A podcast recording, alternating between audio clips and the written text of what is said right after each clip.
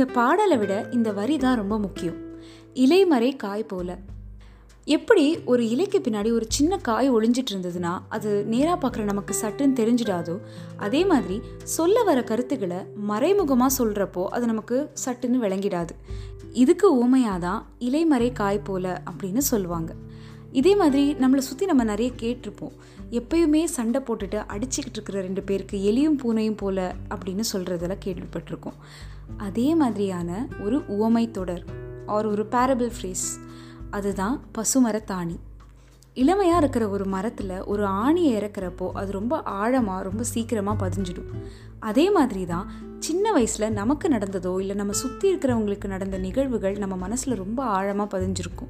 அது சில சமயம் நம்ம எப்படி வளரோங்கிறதையும் தீர்மானிக்கும். அதே போல் என்னுடைய வாழ்க்கையில் பசுமரத்தாணி போல் பதிஞ்ச சில நினைவுகள் அதுலேருந்து நான் கற்றுக்கிட்டது அது என்னை எப்படி செதுக்குச்சு அப்படிங்கிறது தான் இந்த சீரீஸில் நான் உங்களுக்கு சொல்ல போகிறேன் வணக்கம். இது கக்ககப்போ பாட்காஸ்ட் அண்ட் நான் அபூர்வா.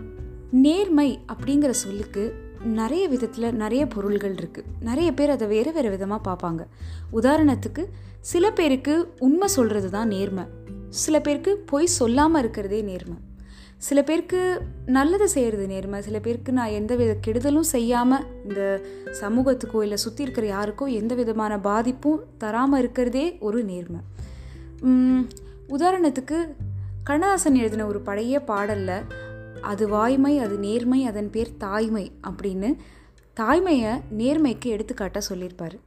வள்ளுவர் கூட அவருடைய நடுவு நிலைமை அப்படிங்கிற ஒரு அதிகாரத்தில் நடுவு நிலைமை அப்படிங்கிறதே கிட்டத்தட்ட நேர்மை மாதிரி தான் அப்படிங்கிற மாதிரி சொல்லியிருப்பார்.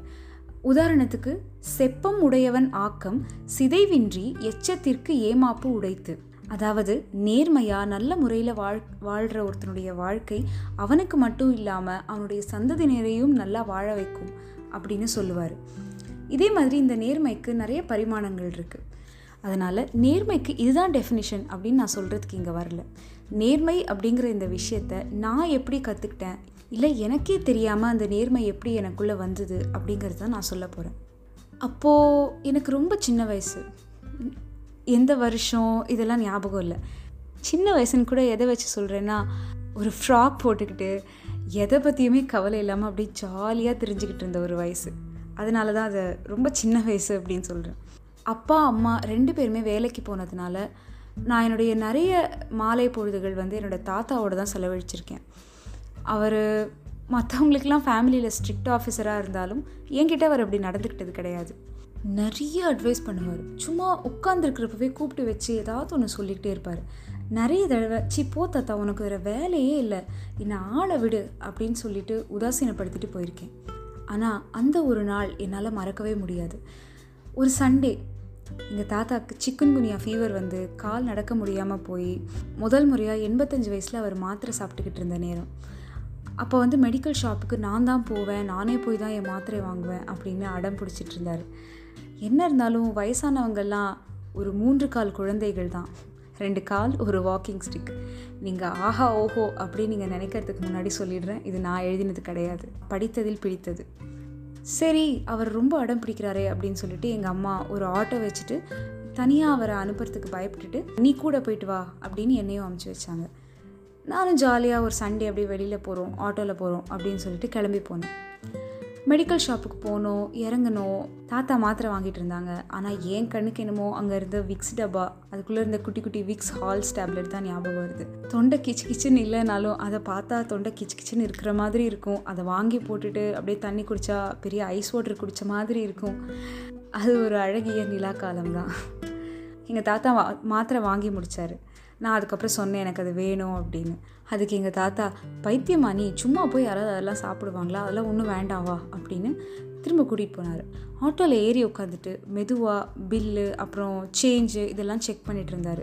என்ன இருந்தாலும் ஸ்ட்ரிக்ட் ஆஃபீஸர் இல்லையா? என்னன்னாரு திரும்ப என்கிட்ட கொடுத்து ஒரு தடவை என்ன சொன்னார்? ஆட்டோ அங்கிள் கிட்ட கொடுத்து ஒரு தடவை என்ன சொன்னார்? எப்படி பார்த்தாலும் ஒரு நூறுரூவா ஜாஸ்தியாக இருந்தது. அதை என்கிட்ட கொடுத்து இது ஜாஸ்தியாக இருக்குன்னு போய் அந்த அங்கிள் கிட்ட கொடுத்துட்டு வந்துடுன்னு அவர் சொல்லியிருக்கலாம். ஆனால் அவர் அது பண்ணலை. என் கூட திரும்ப அந்த முடியாத காலோட வாக்கிங் ஸ்டிக்கோட ஆட்டோவில் இறங்கி மெடிக்கல் ஷாப்புக்கு போயிட்டு எப்பா நீ நூறுரூவா ஜாஸ்தியாக கொடுத்துட்டப்பா அப்படின்னு சொன்ன உடனே அந்த அங்கிள் சொன்னார் மெடிக்கல் ஷாப்பில் மன்னிச்சிருங்க பெரியவரே தெரியாமல் நடந்துருச்சு அப்படின்னு. அதுக்கு உடனே எங்கள் தாத்தா இந்த நூறுரூவா வச்சு நீ ஒரு வாரத்துக்கு உன் குடும்பத்துக்கு காய்கறி வாங்கி போடலாம். இப்படியே கொடுத்துக்கிட்டே இருந்தேன்னா கடையெல்லாம் டெவலப் பண்ணணும்னு ஐடியா இல்லையா? அப்படின்னு அவர்கிட்ட ஒரு ரெண்டு நிமிஷம் அட்வைஸ் பண்ணிட்டு வந்தார். இந்த கலைபரத்தில் நான் என்னோடய விக்ஸ் மறந்துட்டேன். திரும்ப எங்கள் தாத்தா கிட்ட அடம் பிடிச்சி ஒரு ஒரு ரூபா வாங்கிட்டு போய் விக்ஸ் சாக்லேட் வாங்க போகிறப்போ அந்த கடையில் யாரோ ஒரு அங்கிள் யாருன்னு எனக்கு தெரியாது. அவர் சொல்லிட்டு இருந்தார் இந்த காலத்தில் இப்படி ஒரு மனுஷனா? அப்படின்னு. அதுக்கு உடனே அந்த மெடிக்கல் ஷாப் அங்கிள் சொன்னார் நேர்மை சார் அந்த நேர்மையினால் அவர் நல்லா இருந்தாரோ இல்லையோ? இந்த பாப்பாலாம் நல்லாயிருக்கும் அப்படின்னு சிரிச்சுக்கிட்டே ரெண்டு விக்ஸ் டேப்லெட் கொடுத்தாரு. அதை நான் வாங்கிட்டு ஏறிட்டு வந்துட்டு உட்காந்துட்டேன் கொஞ்ச நேரம் கழித்து உடனே அந்த ஆட்டோ அங்கிள் கேட்டாங்க. எனக்குலாம் யாராவது இப்படி கொடுத்துருந்தாங்கன்னா நான்லாம் கொடுத்துருப்பேனான்னு தெரியாது சாமி அப்படின்னு.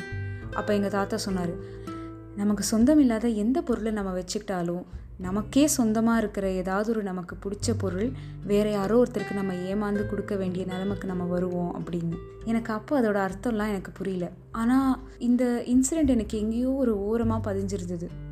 அதே மாதிரி அந்த ஆட்டோ அங்கிள் கிட்ட அந்த காலத்தில் நான்லாம் ஹெல்த் இன்ஸ்பெக்டராக இருந்தப்போ டாக்குமெண்ட்ஸ் எல்லாம் போய் போய் எழுதி கொடுக்க எவ்வளோ லஞ்சம் வாங்குவாங்க தெரியுமா?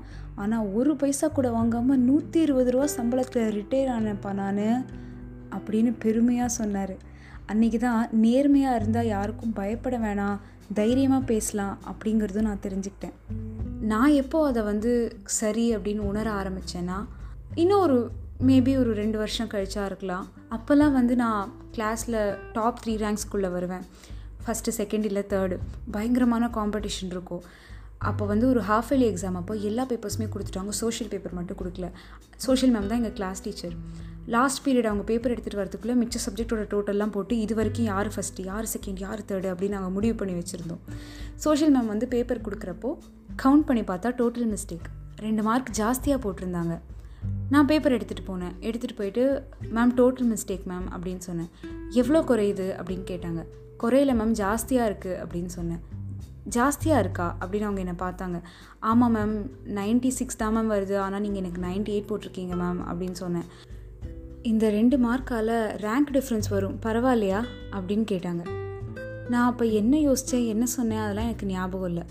ஆனால் அவங்க அந்த ரெண்டு மார்க்கை ஒரு மார்க்காக குறைச்சது எனக்கு ஞாபகம் இருக்குது அப்போ வந்து நைன்ட்டி செவன் அப்படின்னு எழுதிட்டு பக்கத்தில் ப்ளஸ் ஒன் ஃபார் ஆனெஸ்டி அப்படின்னு போட்டு கிளாஸில் எல்லோரும் முன்னாடியும் சொல்லி பாராட்டினாங்க.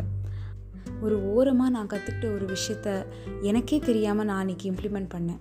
இன்றைக்கி வளர்ந்து ஒரு டீச்சராக கொஞ்சம் தள்ளி நின்று இந்த விஷயத்தை நான் பார்க்குறப்போ நிறைய கற்றுக்கிறேன் குழந்தைங்களுக்கு எப்பயுமே வார்த்தைகளை விட எடுத்துக்காட்டுகளில் தான் அவங்க நிறைய கற்றுப்பாங்க எல்லா ஸ்கூல்லேயும் தான் மாரல் சயின்ஸ் வேல்யூ எஜுகேஷன் எத்திக்ஸ்னு கரிக்குலம்லேயே இதெல்லாம் சொல்லித்தராங்க ஆனால் அந்த ஸ்கூல்ஸ்லேருந்துலாம் வெளிவர எல்லா பசங்களுமா அப்படி இருக்காங்க? இல்லை இல்லையா? அதுக்கு காரணம் வாழ்க்கைக்கு அது ரொம்ப முக்கியம் அப்படிங்கிறதுனால தான் பாடப்பகுதியாகவே அதை வச்சுருக்காங்க. ஆனாலும் ஏன் அது ஏட்டு சுரக்காய் கறிக்கு உதவாதுங்கிற மாதிரி ஆயிடுச்சு?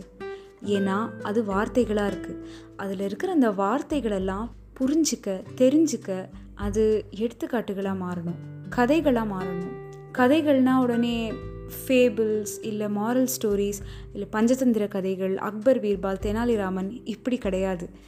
அந்த குழந்தைய சுற்றி இருக்கிற அந்த ஒரு வட்டத்தில் இருக்கிற மனுஷங்க அந்த குழந்தைக்கு ரொம்ப பிடிச்ச மனுஷங்க எப்படி வாழறாங்க அவங்களே அதுக்கு எடுத்துக்காட்டாக மாறினாதான் எந்த ஒரு உயர் குணமும் அந்த குழந்தைக்கும் போய் சேரும். ஏன்னா children learn by examples rather than words இதை நம்ம எவ்வளோ சீக்கிரம் புரிஞ்சுக்கிறோமோ அவ்வளோ நல்லது. ஒரு சின்ன உதாரணம். ரொம்ப காலமாக நம்ம வந்து விமன் எம்பவர்மெண்ட் பெண் உரிமை பற்றிலாம் நம்ம பேசிகிட்டு இருக்கோம் ஆனாலும் இன்னும் ஏன் அதில் அவ்வளோ ப்ராப்ளம் இருக்குது ஏன்னா இதை பற்றி பேசுகிற நிறைய வீடுகள்லேயே இது புழக்கத்தில் இல்லை. இதை அவங்களே ஃபாலோ பண்ணலை. அப்போது அதை பார்த்து வளர்கிற அடுத்த தலைமுறையினரும் பேசுவாங்க. ஆனால் அதைப்படி எப்படி நடந்துக்கணும்னு அவங்களுக்கு தெரியாது. வரப்போகிற காலங்களில் இந்த சமூகம் எப்படியெல்லாம் இருக்கணும் அப்படிங்கிறதுக்கு நம்மளே எடுத்துக்காட்டுகளாக வாழ ஆரம்பித்தாதான் அது இந்த சொசைட்டிலையுமே ரிஃப்ளெக்ட் ஆகும். அணையில் சேமிக்கப்படும் நீரானது அணையில் மட்டுமே வைத்திருக்கப்படுமானால் அது யாருக்குமே பிரயோஜனம் இல்லை சரியான கருத்துக்களை அடுத்த தலைமுறையினருக்கு பாய்ச்ச வேண்டிய கட்டாயத்தில் நம்ம இருக்கோம். ஏன்னா what you teach your children you also teach their children முகம் தெரியாத யாரோ ஒரு நபர் சொன்ன இதை மனசில் பதிச்சுப்போம் எடுத்துக்காட்டுகளாக மாறுவோம் அப்படிங்கிற நம்பிக்கையோட அடுத்த எபிசோடில் உங்களை சந்திக்கிறேன். நன்றி.